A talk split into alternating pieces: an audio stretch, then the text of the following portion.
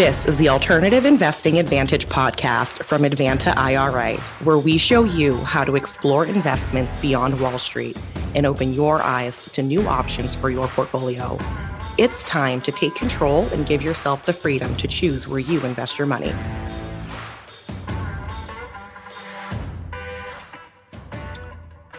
Hi, this is Alex Perny with the Alternative Investing Advantage podcast. Today, we are pleased to welcome on Neil Paulson to talk about some interesting stuff with tax audits. It's tax season, and uh, we're definitely in the full swing of things. So make sure you stick around for that. Today on the download, Wall Street has seen some really interesting activity with regards to the largest short in financial segment history. We are seeing investors move to a $3.7 billion short position on TD Bank, the uh, large retail trader based out of Toronto, Canada, that was just recently acquired by Charles Schwab. So it'll be interesting to see how this short position pans out. This is an order of magnitude larger than some of the other ones that we've seen in recent years against people like T. Rowe Price and others, uh, including Blackstone and a few other large. Uh, investment firms on Wall Street. So, seeing such a large short position in an already faltering financial market is going to definitely be interesting to watch. So, keep an eye out on that. OPEC has announced their annual production cuts this week amid the concerns on languishing oil prices and the world economy. However, in an unusual move, they have moved the goalpost a little bit and they are going to start the production cuts starting in May. So it's going to give investors and retailers and, and, consumers a little bit of time to adjust to that. So it won't be kind of the immediate shock that we normally see from OPEC when they meet, but it'll definitely still be something to keep an eye on with that. And lastly, global real estate market prices have risen for the second straight mm-hmm. month, with particular strength being seen in the Toronto, Canada markets and US markets. So some good news with regard to real estate investors that prices, even though that we are seeing uh, a whole bunch of other issues and things such as inflation, monetary policy tightening with increasing interest rates, uh, banking crises with uh, retail bankings going under. We're still seeing a relatively robust uh, real estate market still still be out there for investors. So keep an eye on that. Uh, definitely some good news to uh, look forward to with coming real estate real estate prices for all of you out there that are investing in real estate. This has been the download.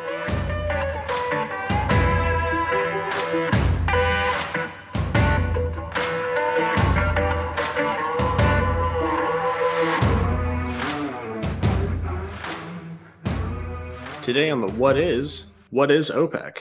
OPEC, or the Organization of Petroleum Exporting Countries, is the organ refers to the group of 13 of the world's major oil exporting nations. OPEC was founded in 1960 to coordinate petroleum policies of its members and to provide member states with technical and economic aid.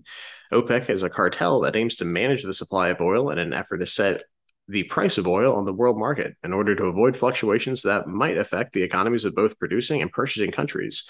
Countries that belong to OPEC include Iran, Iraq, Kuwait, Saudi Arabia, and Venezuela, the five founders, plus Algeria, Angola, Congo, Equatorial Guinea, Gabon, Libya, Nigeria, and the United Arab Emirates. This is OPEC, and this has been the What Is.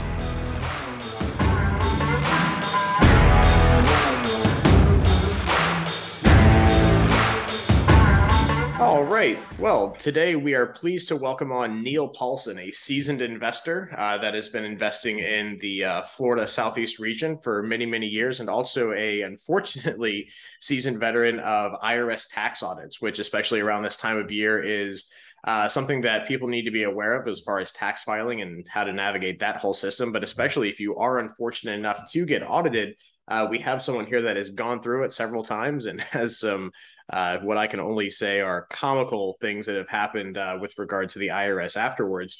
Uh, but again, thank you very much for being on with us today, Neil. Maybe give us a little bit of background before we start digging into the topic at hand today. Uh, how'd you get to be where you're at, and um, and we'll go from there. Well, thank you, Alex. Um, I, I have to first of all give thanks to people who have helped me along the way because um, all that I am today is through the help of other people, including my parents, some of my teachers. Uh, I was able to go back to law school with help of the uh, Veterans Educational Assistance Program. So I've gotten a lot of education, and I just hope that I can use it well. Um, you were mentioning IRS tax audits. I've had three of them in my lifetime. But uh, if I can help other people with some experience or some guidance, that's what I'm here for today. Yeah, absolutely. So let's kind of start from the from the beginning of uh, you know you know audits. Uh, you know, thankfully we we live in a country where uh, you know, even though audits are a, a big issue, we are in, still in one of the lowest audit rate countries in the developed world. So we do at least have that much to look forward to, but it doesn't make it any easier when you do get audited. So let's walk it through the process um, because there is a lot of fraud out there as well. Um, you know, just keep in mind, people, the IRS does not call you um, and tell you this stuff. You get letters in the mail about this. Um, exactly, you know, and it, it's not just a letter; it's a package, a package, so you know that you have been selected and they do have a welcome letter, which is what I call it. But I have to tell the honest to God truth that this is a, in, in my case at least, it's been a lie because they state in the letter that I have, you have been randomly selected, and random is not true. And then the purpose is to gather statistical data. And that's false also because the reason they do this is because either somebody turned you in or you have been had a presence in the newspaper or media and they deem that you're somebody they they want to go after either politically uh, like in my case or somebody has turned you in and created some story and they have selected you uh, actually, their publication 556, page two to three, is much more accurate. They say, in addition, your return may be selected as a result of information received from other sources on potential non-compliance with the tax laws or inaccurate filing. This information can come from a number of sources, including newspapers, comma, public records, and individuals. And as we know, they wouldn't be doing this unless they thought they could recover more money from, from the individual. And that's the real purpose, not to gather statistical data. That's BS. And we all know that. So when it comes to initially receiving this letter, like you said, it's it's not a letter, it's a packet. Um, so what are some of the kind of things that initially they are, you know, stating in this? You know, you've seen a few of them. Are they relatively similar? Or what can someone kind of expect if they, uh, you know, see this, you know, come in their mail? You know, as unfortunate it is, what can some people kind of expect if they see this? Well, uh, the first thing you want to do when you get something like this is to poop in your pants. And I'm just saying that, uh, you know, trying to be funny. But you see a package like this from the IRS, and it's like, it's not going to be good news. I mean, that's the real truth. And secondly, you're preparing yourself for the stress of dealing with these people like a monkey on your back for several months. And they know exactly what they're doing or they're supposed to. So it's not it's not a welcome letter. It's more you know, get ready for the emotional stress that you're going to bear and all the time that you're going to spend on this. And, uh, you know, like like they said in the army, put your head between your knees and kiss your butt goodbye because it's not a good letter to receive. And and I did get audited in the 1980s, and back then I think it was 1982. It was for a rental property, uh, but I can't recall the letter I received back then. And then I also had a, a company I was involved with that got audited in 2015. Uh, so I, I, can't remember the package I got at that time, but this audit was just last year. So it's more fresh in my memory. So when it comes to initially getting this, you know, they're going to tell you, you know, do they tell you what they feel the discrepancies are or what kind of information is included in that? No, they don't tell you what they're what has triggered the audit, uh, nor do they tell you all that they're going to rake you through. Now, in my particular case, the recent audit was called a taxpayer compliance audit, which is supposedly more thorough. than the other audit I received in 1982. In that case, my, my return was much simpler because the regulations were much simpler. And I pretty much knew uh, who it was that had turned me in and why. Because I had made a flip remark to a woman that I was involved in a relationship with. And that's that happens to be the source of a lot of these uh, audits is that you will say something to somebody you're in a relationship with. You you don't really mean it. Maybe you're bragging or maybe you're trying to get attention. And once the relationship goes south and it's over, that person is trying to get revenge for another reason. And the only leverage they can pull at this point is probably, well, let me contact the IRS and turn that person in. So I don't know if I answered your question correctly, but uh, but more more to the point so so you get the package and then you know so they, they're not necessarily telling you what they're looking for. So what do you do at that point? Is it a is it a call that you need to put into the irs i mean obviously if you have a cpa you're calling your cpa and letting them know. Um, but like what's the next step and and how do you kind of go through the discovery process with them? Yeah it it's basically in the in the welcome letter they say we want you to call us at this time to schedule an office visit at your office.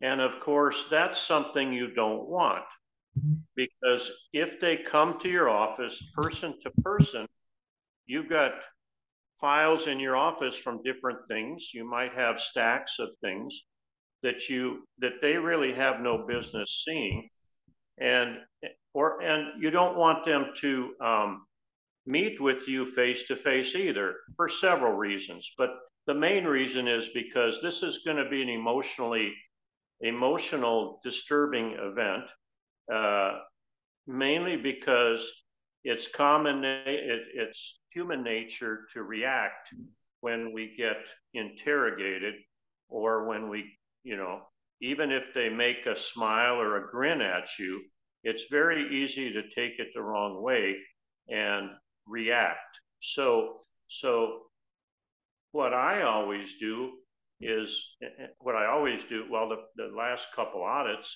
is I get my CPA involved, and and the first person I contact is my CPA.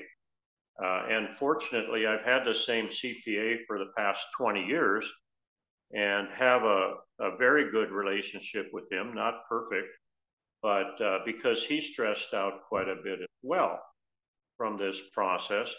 And uh, so the first thing I did was I sent the paperwork to uh, Dennis, my CPA, and uh, you know he's straight as an arrow. His wife happens to work for the IRS, by the way, so she she can keep him in line if he needs it. But Dennis has been my CPA for 20 years, and that was the first step was to scan the package and, and email it to Dennis and then let him poop in his pants.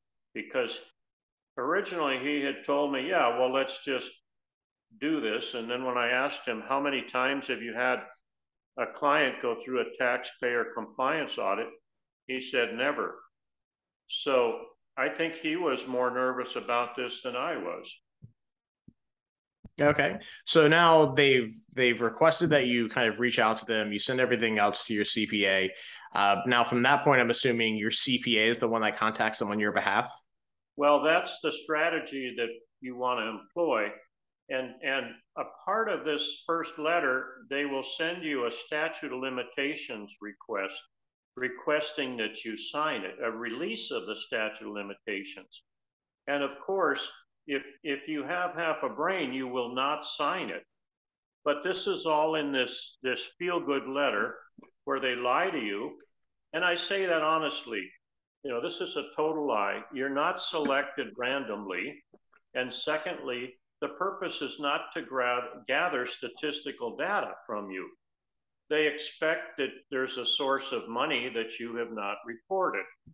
So when they send you this nice letter, and then uh, they they go ahead and send you the a pleasant request that you not only sign the bottom of the page and send it back, but that you sign page two, which is a release of the statute of limitations. You have you have to be careful because a lot of people will just sign it inadvertently. And if you sign that, your audit can go on forever. Normally, the IRS has three years to audit you from the time that the date that you filed the return, unless there's fraud or criminal activities. So you don't want to give them forever to be on your back. And, and that's one strategy that I think everybody should be aware of. You don't have to sign this release of the statute of limitations you should not sign it.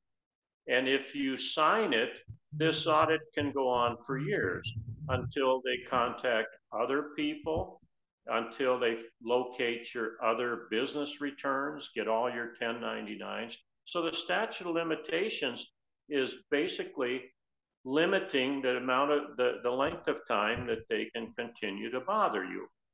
And you don't you the three year period is in your favor, you certainly don't want to sign this the release of that statute of limitations. So um, okay, great. So that so essentially, I mean, one thing I'm kind of gleaning from that is making sure that uh, you read or you have someone read through it that can thoroughly understand the stuff, so you understand what you are signing. Uh, the last exactly. thing you want to do is, yeah, exactly. inadvertently sign something and for the IRS.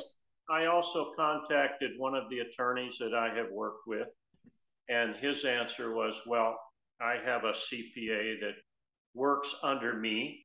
If you want to hire her, then it would all be confidential because you would have attorney client privilege through me, the attorney, which would flow down to the CPA, which is another strategy. If you at all have any fear or reasonable suspicion that you may have done something wrong, which could be a crime or it could be construed as fraud.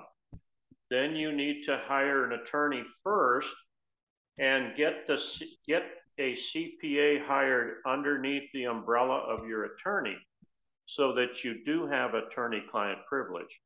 And in my particular case, I had no reason to hire this attorney other than he's uh, supposed to be, you know, well qualified, but the cost of hiring him is just ridiculous. So, uh, and I have a good relationship with my CPA, and I have for 20 years, and I had no reason in in the faintest uh, to believe that I had done anything illegal, uh, criminal, or fraudulent.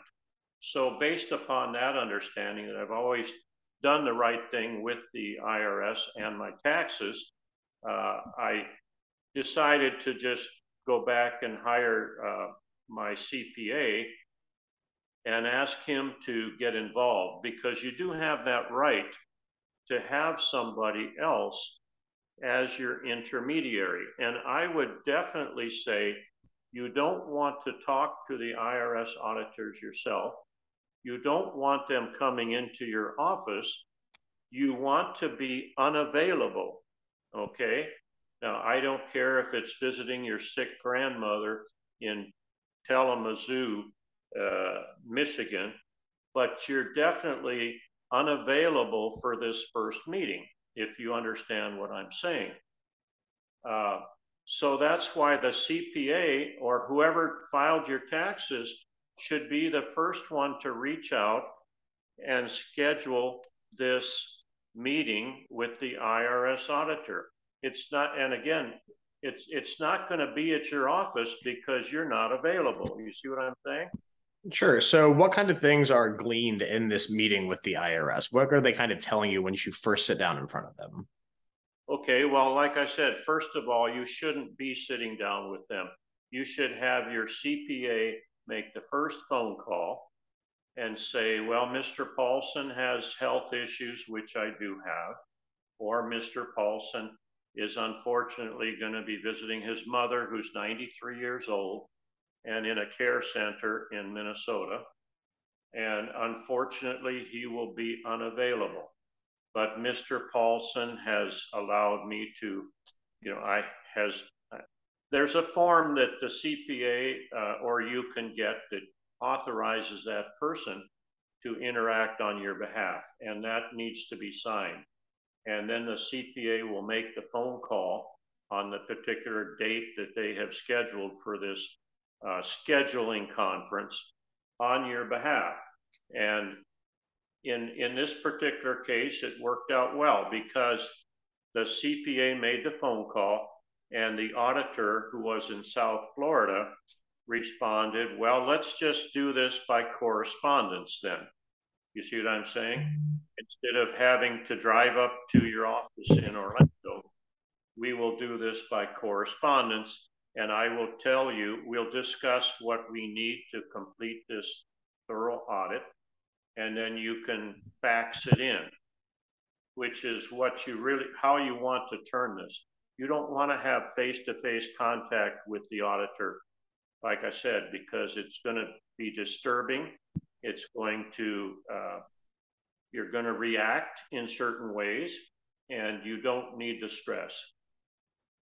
Sure, absolutely. So again, what kind of like what what do you learn in that first meeting? Again, understanding that your CPA or representative is standing there, uh, what information is gathered um, in that meeting with the IRS? Well, before the meeting, you will have some contact with your CPA or your the person that does your taxes, and they will probably say, just like I said, uh, you know, oh poop or something. They'll they'll use stronger language, and then they'll they'll come up with some defense mechanisms, and they'll they'll email you a standard form that they have gotten from the internet that says, uh, in preparation for your audit, we need all this stuff, all these documents. Okay, this is just to cover their butt and professionally. So I received about a, this is even before the conversation with the IRS auditor, I received about a four or five page laundry list of things my CPA wanted from, from me in preparation for this phone call. Not only had he done the, the, uh, uh the uh, return back in 2019, but he want this is just to cover his butt professionally. He wants to make sure, darn sure, that I'm not holding back anything uh, professionally for his uh, liability uh, reasons. So that's the first step I got from Dennis, my CPA. And of course, I went through everything. Like I said, it's not only a, a hassle with the IRS auditor, but your CPA has to protect themselves. So that was the first step I got before Dennis made the phone call. And uh, then the next step that we got was the IRS wanted, uh, they, they came up with their own laundry list of four or five pages. And, and it, it's just general things, but it covers everything from A through Z that you could think of. And they just want to be thorough. And of course, the auditor wants to be thorough too and make sure that she has, this was a woman auditor, they want to make sure that the auditor has covered everything. So then you get a, the, after the first phone call, you get a, a request that's four or five pages long from the auditor. So that's the first step. They'll send you this request for everything you could think of from cryptocurrency, which I don't involve myself with, to charitable deductions, anything you could think of that could be relevant uh, to uh, to to your tax return. Okay, great. So they're essentially indicating all this information uh, that they want and need. So now going forward, you know, you've kind of again had the discovery with the IRS. Where does it go from there? Well, you fortunately have some conversations with your CPA, and it's it's largely his opportunity as well to decompress emotionally and to give you some feedback on how things are going with the audit. And I received several emails and phone calls from Dennis, my CPA. Uh, and by the way, I can only say good things about him. if anybody needs a good CPA, they could get in touch with me. But uh, I received several comments indicating that he was frustrated, that the auditor didn't know what the heck she was doing.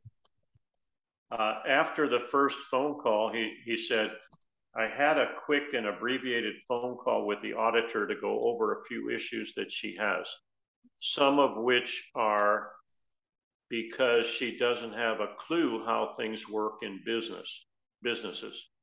So that was his his first phone call that she doesn't know what the heck she's doing. And of course, he's a CPA and she's not. When I was audited in 1982, I had the opportunity to, at that time, just do a face to face, come down to our meeting or come down to our office in Gainesville, Florida. And at that time, the I was of course interrogated, but I also interrogated the auditor and I said, "What is your background? Do you have a college degree?" And she said, "Yes." And I said, "What is your degree?" And she said, "Art history." And then the second question, I said, "Well, I'm guessing you probably had some training in uh, taxes. What type of training have you had?" And she said she had the IRS two week course uh, in preparation for being an auditor. So after two weeks of probably intensive training, they send these people out to audit. And it's, it's questionable what they know, whether you have somebody who's sharp or not. And I think the auditor in 1982 was impressed with me because I was in law school at the time and I had a copy of the IRS regulations which I had tab put tabs on all of the stuff because I had had tax law in law school. And I brought that with me to the first meeting. And I think she was impressed and possibly intimidated.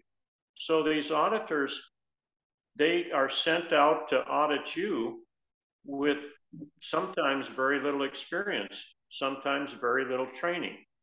And, and the CPA will have to try to educate the auditor, which which is a good thing. I mean, but then they can they can prolong these audits while they're trying to figure things out and going back to their supervisor with their questions. So uh, another comment my CPA made was, "This is going to be a pain in the butt." Well, that was his his re emotional response. And again, this is 50% of the problem is emotional, dealing with the fear that you don't know what you did wrong, if anything, and you don't know what they're going to discover. And I had a conversation with Dennis uh, early on where I told him I thought we had made a mistake.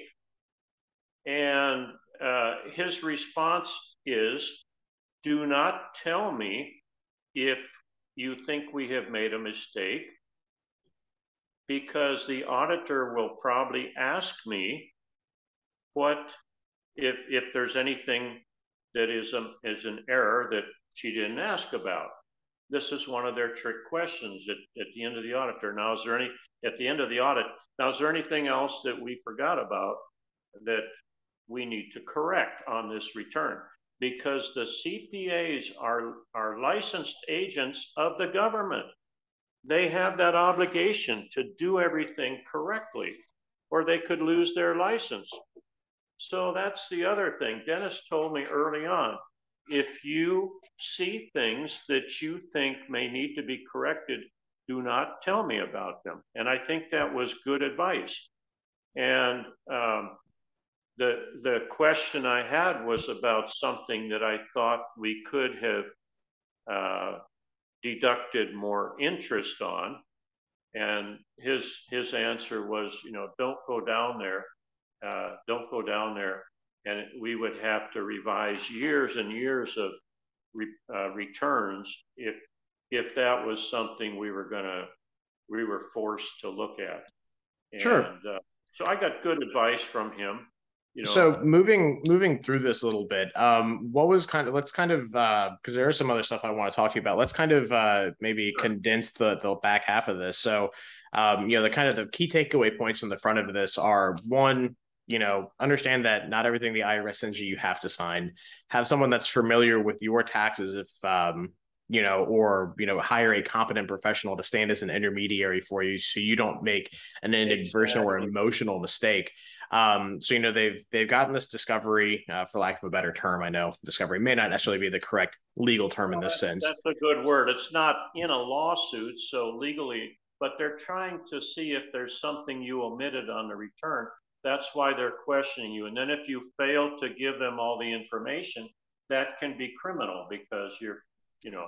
So anyway, Go ahead, please. So, what was so kind of to, again to kind of bring this full circle? What ended up happening? Um, you know, what was what were some of the contested points uh, in this taxpayer com- taxpayer compliance audit, and then how did it end up for you? Well, in my particular case, and I think this has relevance to the listeners who are interested in renovating houses and flipping things, uh, flipping the houses. I had uh, sold a couple of properties in 2019. And when I went back to look for all my receipts, of course, I could not find all of them. Either I had not gathered them uh, at the time, or I had not had the best of record keeping that I would have liked to have now when I'm being audited. So um, I had certain deductions that I had taken for, for renovating a house that uh, I didn't have receipts for. Now, how are you going to get that stuff three years later? The answer is you're going to have a hard time getting that stuff three years later. You need to get the receipts and invoices from your subcontractors contemporaneously or at, at the same time when you pay them, especially if you pay them cash. There, now, there's a lot of people that work in certain neighborhoods, we call them the hood or the war zone, that don't pay taxes themselves and they will only get paid in cash. We all know that. They work under the table. And, and this is a challenge because you cannot find anybody else eh, to work in that neighborhood.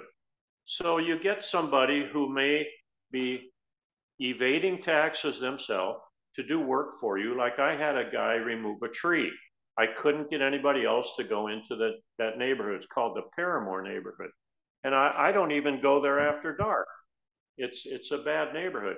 And I, I he wanted $6,000 to remove a large tree and, and he wanted to be paid in cash. And, uh, but he would not give me a receipt. And then of course he went out of business. He had had a stroke and three years later, when I'm audited, I, I needed to get some records of this uh, to prove to the auditor. And uh, of course, his grandson had taken over the business and didn't want to give any give me anything. I went to his house and he didn't live there anymore. And uh, the only way I could get documentation was the handyman that I had worked with three years ago was still uh, at the same address and he wrote a letter of acknowledgement that I had paid the tree guy and also that I had paid him in cash each week for 12 weeks. And I had a few receipts for this guy, but that was like $18,000 that I had failed to properly get receipts or records for at the time. Now, if you think it's it's uh, tough to get receipts or, or something at, at the moment when you're having them doing the work and paying some of these people. You can imagine what it's like trying to get some records three years later. And of course, if you tell the, the subcontractor you need it because you're being audited by the IRS, you know darn well they're they're going to be spooked away from you. They're going to hang up on, on you because they don't want to be audited either. So I was able to get some receipts by by saying that my partner needed records. And of course, the IRS is our silent partner. So I wasn't really fibbing. But that's the trouble. If you don't have receipts for everything, the IRS, they start out by asking for all of your bank statements. And everything that goes into a bank account, they presume to be income unless you can prove otherwise. So that's why you have to keep all kinds of records for every nickel and dime that you paid somebody for a deduction. And I'm, I'm, you know, I have firsthand knowledge that that's how it works. So whatever you put in, you deposit into your bank account, they they say, well, that's income. And uh, I had a hard time getting all my uh, documentation for checks I had written as well, because one of the accounts I had was up in the state of Delaware, where they have strict banking laws. And for asset protection, I had opened an account up there. I don't know if some financial people are recommending Delaware, but uh, you know, there's good and bad about having accounts out of state. They can be difficult to work with. And then, then after going back and forth, we had trouble with the auditor wanting records from 19 years ago. And the, the situation was that I had built the duplex that I'm in now, and I was deducting, I built it in 2006, and I was de depreciating the building. Half of it is a rental property, and half I live in. But I, I had a depreciation that I was using, and I had also had some capital losses from 2002. I, I think some of you remember the Y2K crash, where uh, a lot of internet stocks lost their value. And I sold some of them at a loss and you can deduct up to $3,000 each year as a capital loss carryover. She wanted to know the stocks and bond prices from when I bought them, totally beyond three years. But this is what the auditor demanded. And my CPA had records of the um, some of these items, and he volunteered to go on the internet to try and get values from these stocks 20 years ago. Uh, and when he did that, the auditor backed off. But uh, this is the kind of harassment, if that's the good word for it, you can get when they decide that they're going to go over everything on your return in a taxpayer compliance audit. Uh, do you want me to talk about how they they again wanted me to sign the statute of the release of the statute limitations? Yeah, absolutely. Let's. Uh, I think we can kind of probably, uh, you know, keep this podcast. You know, we're, we're running up on towards, uh, you know, the last maybe uh, twenty minutes of this, um, and I'd hate to do a disservice to the other part of uh, uh, sure. investing that we talked about. Maybe we'll have you on for another one just to talk about uh, subprime mortgages. Um, but I think it's really good content. I want to make sure we get through all of it in the uh, in the hour we have for this. But um, sure. yeah, so go into that a little bit if you would. Well, then then I got my the auditor called my CPA, and I don't know if this is true or not. I don't I don't recall there being a hurricane in South Florida at that time. But the auditor told my CPA that their Miami office had to suspend work on all the audits for 90 days because of a hurricane in South Florida. Okay. My knowledge, that was false. And then she again requested my waiver of the statute of limitations, which would give her additional time to complete this audit. And my CPA was apparently seduced by her niceness and thought that they had almost finished the audit anyway, and it would be reasonable. And I told the audit, I told my CPA, listen, there's no way in heck I'm going to sign the waiver. And of course, I said it in harsher words. And he told her in kinder words, uh, because this was not going to go on forever. I mean, I, this had been about six months of digging through files, you know, on different property that I had sold during that year and calling people, going to their houses to try and get receipts. I was not going to subject myself to this any longer. So I put my foot down. I, I told my CPA, I'm not going to waive the statute limitations. And then that was it. I, we didn't hear from the auditor. We thought that she was going to come back with some more demands or who knows what. But uh, the statute of limitations from when we filed it in 2020 still had some time. But apparently, the auditor decided that she had done enough work investigating me or interrogating me. And I got a letter in the mail from the auditor two weeks later, uh, a closing letter, uh, which my CPA and I were surprised, but I was pleasantly surprised that it was over. Uh, and I was not totally in agreement with some of the IRS changes. There were two smaller things that I agreed. We had made an error on, an honest mistake. Uh, one was on a depreciation where we should only have depreciated half of it. It was a duplex that I lived in, and uh, you know that was an error, probably a miscommunication between my CPA and myself back in 2019. Uh, and then there was another item that she contested. Uh, and uh, I, at that point, the total bill the IRS wanted was $770. But she had added on penalties and interest. And the interest, I don't mind. But the penalties she added on were false and ridiculous. One was for filing a tax return with errors. She wanted a couple hundred dollars for that, you know, and, and I don't know what the other penalties were for. I can't recall, but it was just disturbing. And uh, I could have appealed it.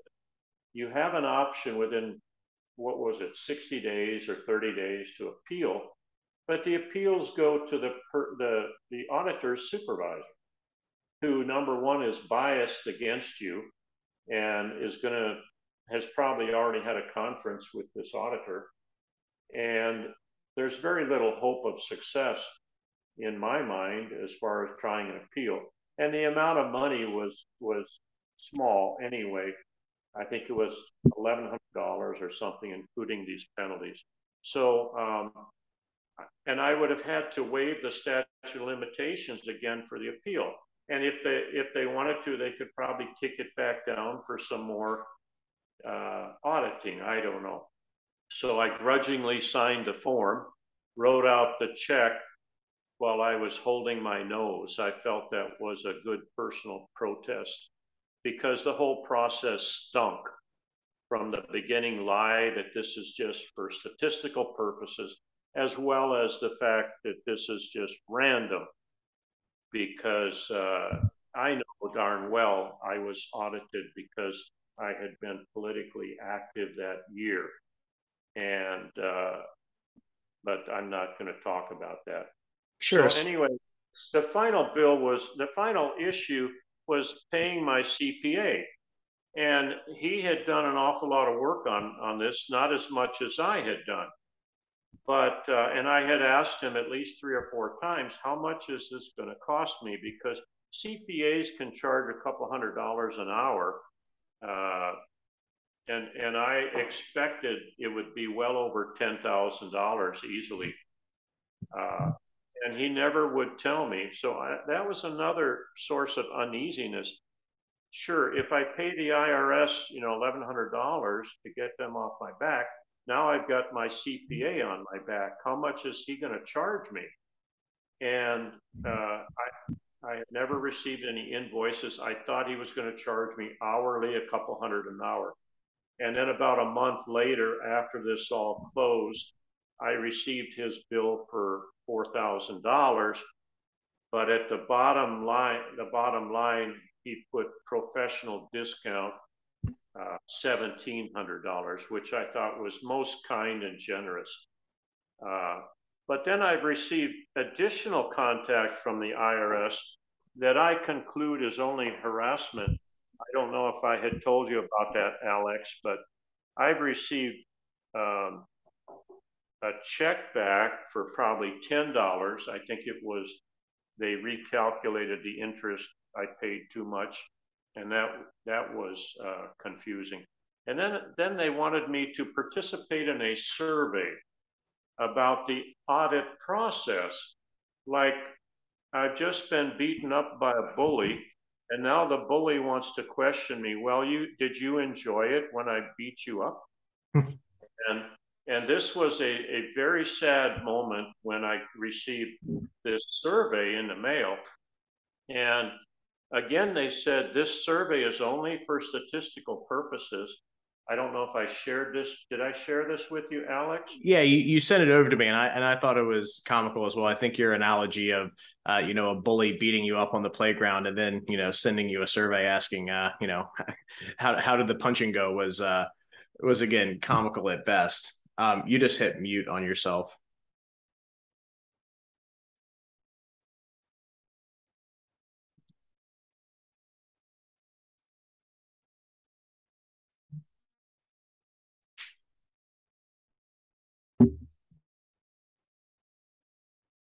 Uh, still with the uh, still there you go. You're unmuted. Did we get lost here, Alex? No, it just uh, it hit mute on your end.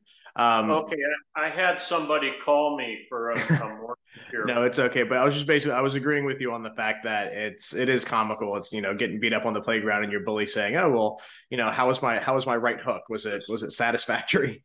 Yeah, here's a survey and this is again only for statistical purposes, but they had a barcode at the top with some small numbers on it. So I'm sure they could trace it back to me. And then they had a comment section for any comments you'd like to make. And you have to be careful. Number one, I, I did not respond to this survey because anything you say can and will be used against you. I mean, if I had said how I really felt and how I'd like to do damage to the auditor, that would be considered, uh, you know, assault on a government official, and that would be a crime. So I don't know if they're baiting me for something like this or or not. They're pro- they could. I'm sure it would be used against me. So I I shared that with my accountant, and I did not answer it well, then I've received three other letters from this supposedly independent survey company, uh, you know, signed by a PhD, reminding me to please, and, and this is not obligatory, it was voluntary. And I'm just not even opening those letters. They, they keep want, pestering me to fill out the survey. And I, I am darn well not going to give them the survey it's rude, it's stupid, and I'm not an idiot, okay?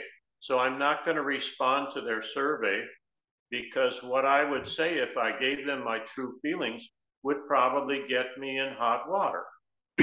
Sure. So to kind of bring it in for a landing um, with all of this, what would you say would be some salient facts to leave people with? Of you know, obviously, you know, it, it, thinking of why you got audited, uh, you know, is you know is is a best a well educated guess, but again, anecdotal probably. Um, you know, it, there's there's no real way to know the, the true thing. They're not going to tell you. I, I can tell you. I can tell you. It's it's public knowledge I ran for mayor of Orlando in 2015 as a conservative candidate who wanted to lower taxes.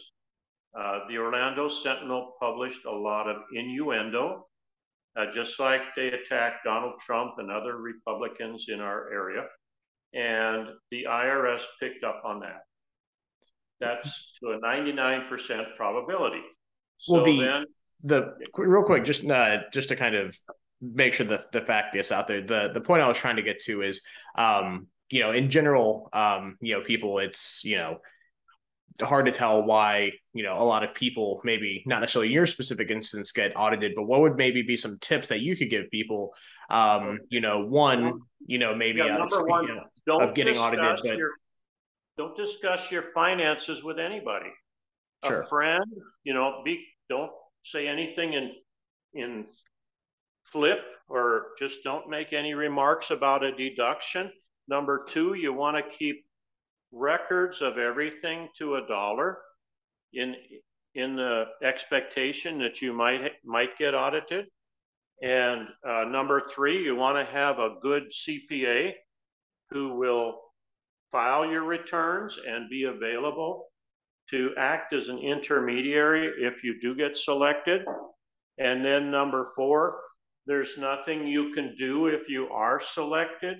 So you just have to go through the process and uh, and don't sign a waiver of your statute of limitations right that this will only go on for three years. And then at the end you know just grin and bear it. There's nothing else you can do about it. So is that good advice? Yeah good it, records yeah yeah, I think I think that's a good uh, a good statement to make about taxes in general. Whether whether it's an auditor paying them in general, is you just have to grin and bear it. Uh, there's things you could do to to plan and protect yourself, but at the end of the day, taxes. Uh, you know, it's what the the two things that are unavoidable in life are death, death and taxes. And taxes, and you can do something about each of them. You know, you know, you can. Uh, well, that's we're not here to talk about that, but you can try and live a healthy life and and postpone your death and have a meaningful life. That's the goal. And, you know, plan for your retirement. We all, that's part of what uh, uh Advanta does. And your taxes, you can get a good CPA that'll that'll file them and be your intermediary and keep good records. Everybody says that, but until you're you're audited like me, uh, you know, you're you're going to really appreciate if you did keep good records, sure. and uh, that's the real answer. And then if you owe some money, uh, just bear it because the U.S. government has their name on all the currency. They own it, and we are only temporary trustees of that money during our lifetime. You know, all that we have basically is a gift from God Sure, we have enhanced it with some of our labor, some of our intellect, and our experience, but we're going to be dead at some point. So let's do the best we can in this lifetime. Let's try to comply with all the tax laws and let's uh, enjoy. You know, the best revenge is living well and enjoying our life and making uh, life good for our children, our grandchildren, people that we love and care about. And that's the goal of life in general. So this is only a minor, uh, minor speed bump on the road of life. And life in general is wonderful. So uh, just to close, uh, you know, I'm very fortunate. I've been blessed by people that have enhanced my life along the way. And uh, the government overall, I think they have good intentions but something like this is something we can try to avoid, and we can do the best we can by uh, working with a good professional, tax professional, and following all the rules. Is that the best answer, Alex? That's that's a I think that's a great part to leave off on this. You know, a good a good sentiment to uh, kind of uh, capstone the uh, or bookend, I should say, the uh, the relatively unfortunate topic of tax audits. So, with that said, Neil, again, I really appreciate your time. That's another valuable commodity that everyone only gets a finite amount of, and the problem is we don't know how much of it we have. So, thank you very much for being with us today. I really do appreciate it. Thanks everyone for joining with us on this edition of the Alternative Investing Advantage podcast. Tune in next week for more investing tips and strategies. Want to hear more episodes of the Alternative Investing Advantage? Search podcast at advantaira.com and subscribe.